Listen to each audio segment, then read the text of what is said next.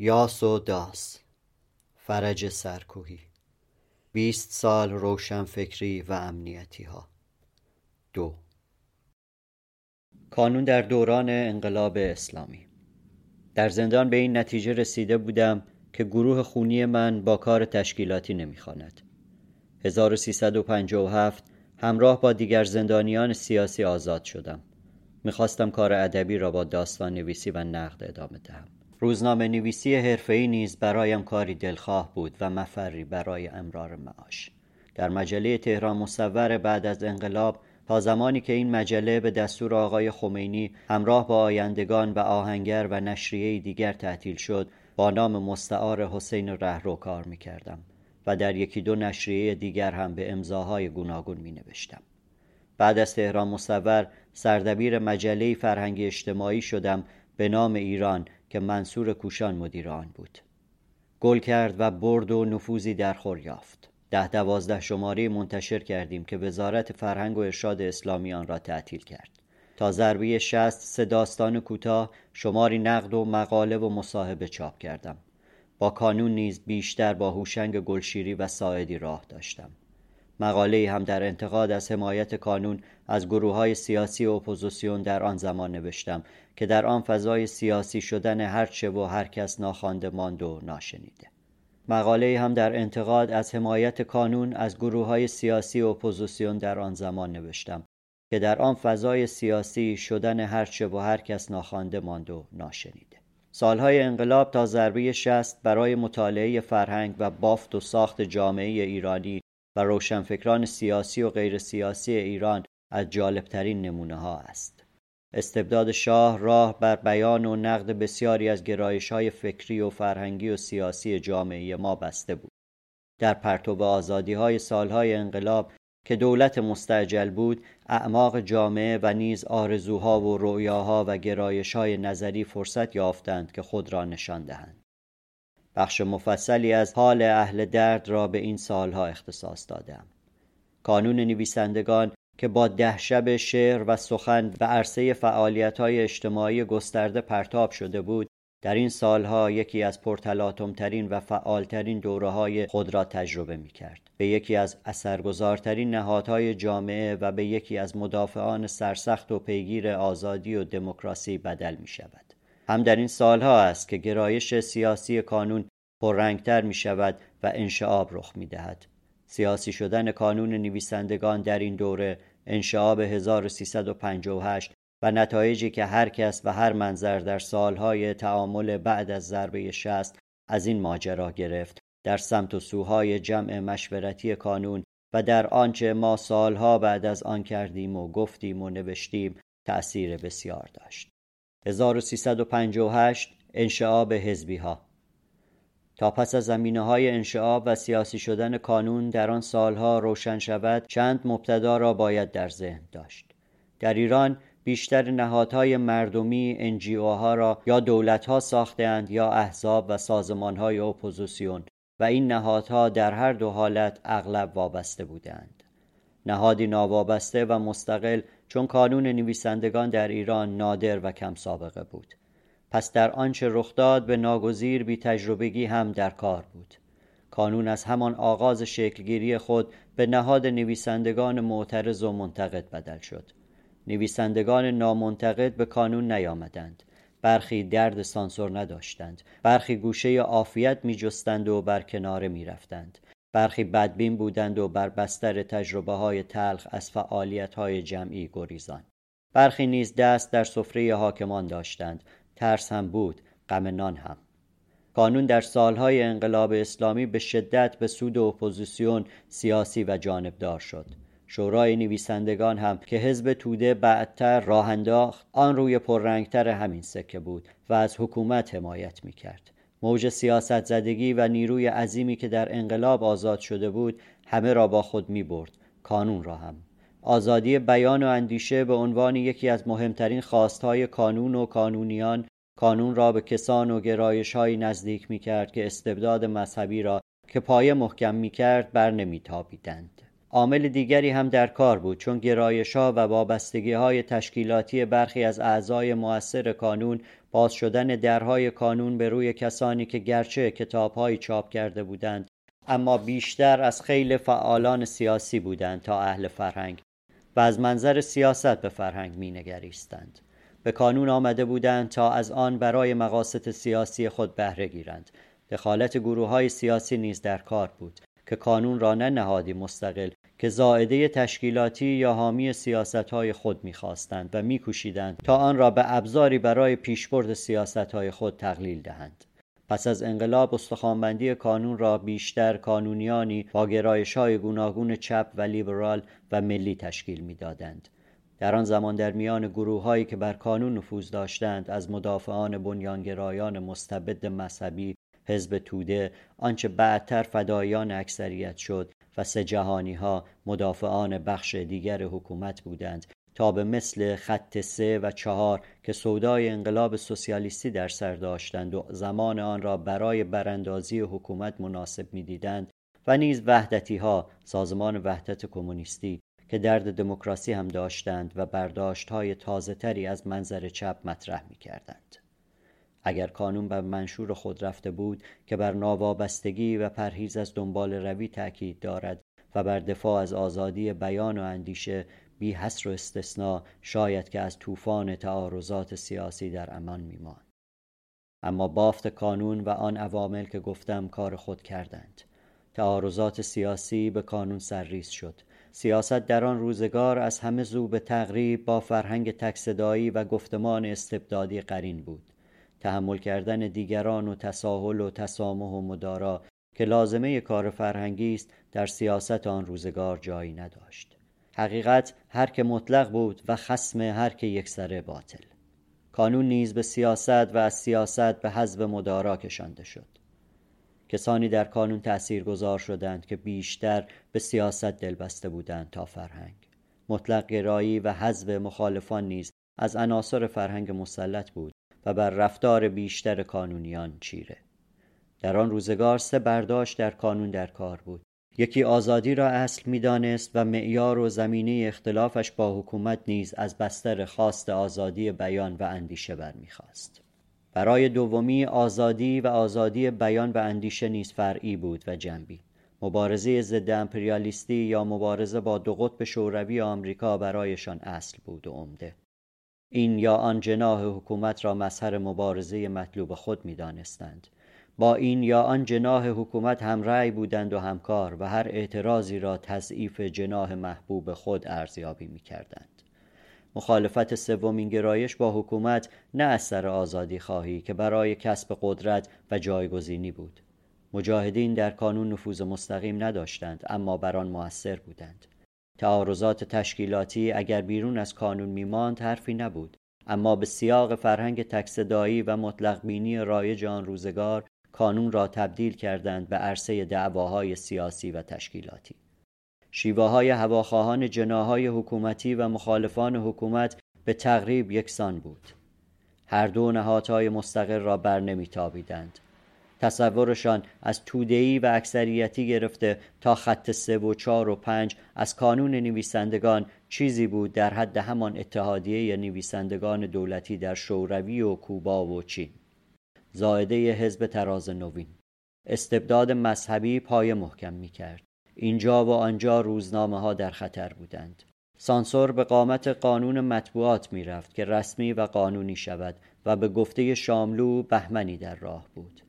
اما حامیان این یا آن جناح حکومت سکوت کانون می‌خواستند یا حمایت آن را از آنچه اقدامات ضد امپریالیستی حکومت مینامیدند. اما حامیان این یا آن جناح حکومت سکوت کانون می‌خواستند یا حمایت آن را از آنچه از اقدامات ضد امپریالیستی حکومت مینامیدند. مخالفان حکومت نیز کانون را به مواضع تندتر و سیاسیتر میراندند. صدای گرایش اول که بر منشور و ناوابستگی کانون و بر دفاع از آزادی بیان پای میفشرد ناشنیده میماند. اختزای روز و طلب زمانه هم بود. اینور یا آنور تنشا اوج گرفت تا بهانه به دست آمد. شبهای شعر و داستانخانی تودهی ها با برگزاری شبهای شعر و داستانخانی به مخالفت برخواستند گفتند که داستانخانی و شعرخانی و البته طلب آزادی بیان و اعتراض به استبداد مذهبی تضعیف مبارزه ضد امپریالیستی است و هم راهی با جناه راست و آمریکا و سلطنت خواهان. در کانون در اقلیت بودند. نمی توانستند نهادی را تحمل کنند که در بس در اختیار حزب آنها نباشد. دست گروه های دیگر چپ را که خواهان براندازی حکومت بودند نیز در کار می‌دیدند و حق هم داشتند. می‌دیدند که رقبای سیاسیشان با مستقل هایی که خواهان آزادی بیان بودند در یک سویند. جبر زمانه بود شاید. تودهی ها در کانون در اقلیت بودند اما حق مطلب را به جانب خود می دانستند. پس دعوا به مطبوعات حزبی کشاندند. حزب هم دستور جدایی داده بود. نهادی حرف شنو و وابسته به خود می‌خواست. بهمنی از اتهام همکاری با امپریالیسم و سلطنت و چه و چه و چه بر دیگران باریدند. رقبای سیاسیشان نیز در به کارگیری شیوه های نادرست دست کمی از آنان نداشتند. به پاسخگویی برخواستند و اغلب با همان روش ها اتهام و شایع پردازی و تخریب شخصیت و حزب فرهنگی. حزب باب روز بود. مخالفان حزب توده فرصت را برای حذف حزب توده از کانون مناسب دیدند.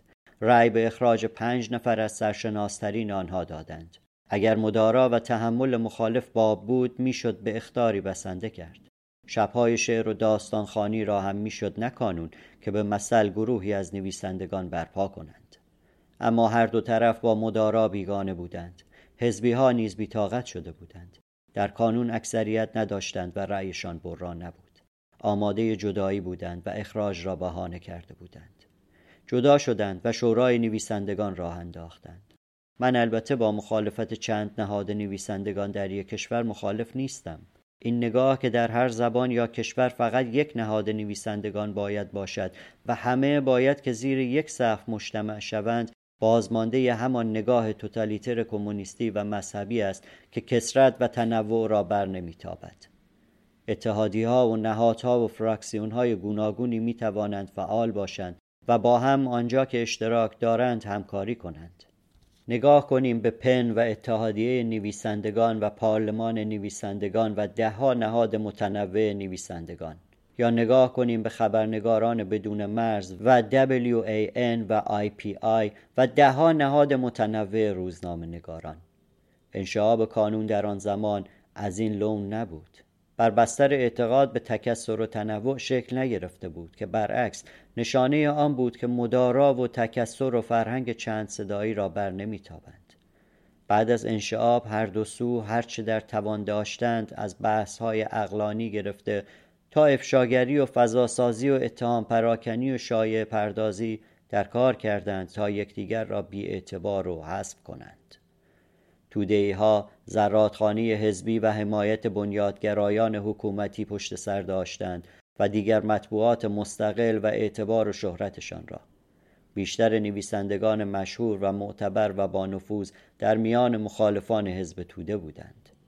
سالمترین بحث های آن دوره در باب انشعاب در کتاب جمعه شاملو آمد. اما حتی در آن میزگردها نیز نوعی تصویه حساب سیاسی با حزب توده راه داشت. شیوه ها و رفتار حزبی ها را می‌توان در مطبوعاتشان دید که چه ها که نکردند و چه ها که نگفتند. دوستان و همراهان دیروزشان را یک شبه به جیرخاران CIA و سلطنت و ساواک تبدیل کردند. در بکارگیری این شیوه ها پیشینه دراز داشتند و تجربه بسیار. این سو هم گاه به همان راه می رفتند. از تودهی ها نمونه نمی آورم که هفتاد من کاغذ شود. نمونه می آورم از رفتار این سوی. سوی ما. در اوج دعوا سردبیر مجله ایران بودم. با همان نام حسین رهرو. حزب حمله به کسانی چون آقای رحمت الله مقدم مراقعی نماینده خبرگان اول را به اتهام لیبرال بودن باب کرده بود. هم کانون را می‌زد و هم همراهی نشان می‌داد با حزب جمهوری اسلامی و بنیانگذاران مذهبی که در عمل تیغ خود می‌زدند و بر زبان و قلم آموزه های حزب توده تکرار می‌کردند. آقای مقدم مراقعی را مثل هر عضو دیگر کانون سه نفر معرفی کرده بودند. آقای باغر کارت درخواست عضویت کانون او را به من داد که چاپ کنم. افشاگری مثلا. دو نفر از معرفان آقای رحمت الله مقدم مراقعی آقایان بهازین محمود اعتمادزاده و فریدون تونکابونی بودند. مطلب با این تیز در ایران چاپ شد. تودهی ها حامیان رحمت الله مقدم مراقعی یا حامیان لیبرال ها مثلا برگرداندن توپ به زمین حریف. انگار بد کاری کرده بودند که لیبرالی را به کانون معرفی کرده بودند. نفر سوم را آقای باغر پرهام به من نگفت. گفت امضا ناخانا است. ما هم همین نوشتیم. بعد دانستیم که نفر سوم آقای منوشهر هزارخانی است. منوشهر در آن زمان با پرهام بود و او نمی‌خواست متحد خود را شریک جرم کند. انگار که به واقع جرمی رخ داده بود. اما حزب در اتهام زنی و حذف تیزتر و بیپرواتر بود و مجربتر. تندتر هم. می‌خواست حسابش را با کانون صاف کند. کرد. شورای راه انداخت به همان الگوی اتحادیه نویسندگان شوروی. در بس در اختیار حزب با آن حزب و با آن سیاست ها با آن ترکیب و با آن شیوه های استالینیستی و با آن نگاه های مطلق بین با آن مخالفان و موافقان انشعاب اجتناب ناپذیر شد. گمان می‌کنم که ما انسان ها هستیم که بیشتر رخداده ها را اجتناب پذیر یا اجتناب ناپذیر می‌کنیم. حزبی ها و مخالفان سیاسیشان به رغم گرایش ها انشعاب در کانون را اجتناب ناپذیر کردند. شکست 1360 حیات علنی کانون چندان نپایید که فرصت نقد منظرها و برخوردهایی که به انشعاب منجر شد فراهم شود. نظام اسلامی در آزادی در خطر بود. تیغ سرکوب فرود آوردند و کانون نویسندگان از اولین آماجهای ضربه بود. به سال 1360 به کانون حمله کردند. کسانی به ویژه بعضی از دوستان تودهی از حزب رقیب خشنود شدند. گفتند جهدگیری های سیاسی کانون در حمایت از اپوزیسیون زمینه حمله به آنها را فراهم کرد. هنوز چند ماهی تا حمله به شورای نویسندگان حزب مانده بود. حکومت نیز کانون را در کنار گروه های اپوزیسیون گذاشت و کوبید. استبداد دینی با هر نهاد مستقلی معاند بود. زبان و فرهنگ و حتی اسلام را به کلیشه های مطلق تقلیل داده بود و بر تبعیت همگانی از ایدئولوژی واحد تأکید داشت. حکومت مروج فرهنگ تکصدایی بود و تنوع و تکثر را بر نمیتابید. در تحکیم قدرت استبدادی خود به سرکوب نهادهای مستقل و اعمال سانسور و خودسانسوری فراگیر برخاست. پس هجوم به کانون نویسندگان دور از انتظار نبود. من این ادعا را درست نمی‌دانم که اگر کانون سیاسی نشده بود اگر از اپوزیسیون حمایت نکرده بود و اگر و اگر و اگر از هجوم حکومت در امان میماند. برخی مواضع کانون به سود اپوزیسیون به دلیل مقایرت با منشور و اساسنامه اشتباه بود اما در امان ماندند. مگر اکثریتی ها و حزب توده ها که تا همکاری اطلاعات با بنیادگرایان مستبد پیش رفتند؟ در امان ماندند مگر نشریاتی که با سیاست کاریشان نبود در امان ماندند مگر نهزت آزادی که نماز شب رهبران مهندس مهدی بازرگان زبان زد خاص و عام بود حکومت اسلامی که حضور برداشت های متفاوت از اسلام را بر نمیتابید کانون نویسندگان را هرگز تحمل نمی کرد. درهای کانون را اراده حاکمیت بست که گرایشی توتالیتر داشت. با استبدادی روبرو بودیم که نه فقط سیاسی که فرهنگی و اجتماعی و اخلاقی و دینی هم بود. 20 سال بعدی نشان داد که استبداد حتی فعالیت انجمنهای خانگی شعر سنتی نیز بر نمیتابد. فرهنگ تک صدایی جز صدای خود هیچ صدایی را بر نمی آورد حکومت به فرهنگ حساس بود. روحانیت لایه از فرهنگی و باخبر از اهمیت فرهنگ. سالها از حجوم فرهنگ غرب به دنیای اسلام نالیده بودند و اکنون می‌خواستند حسابشان را با فرهنگ غرب با هر آنچه که با برداشت آنها از اسلام هم خالی نداشت تصویه کنند.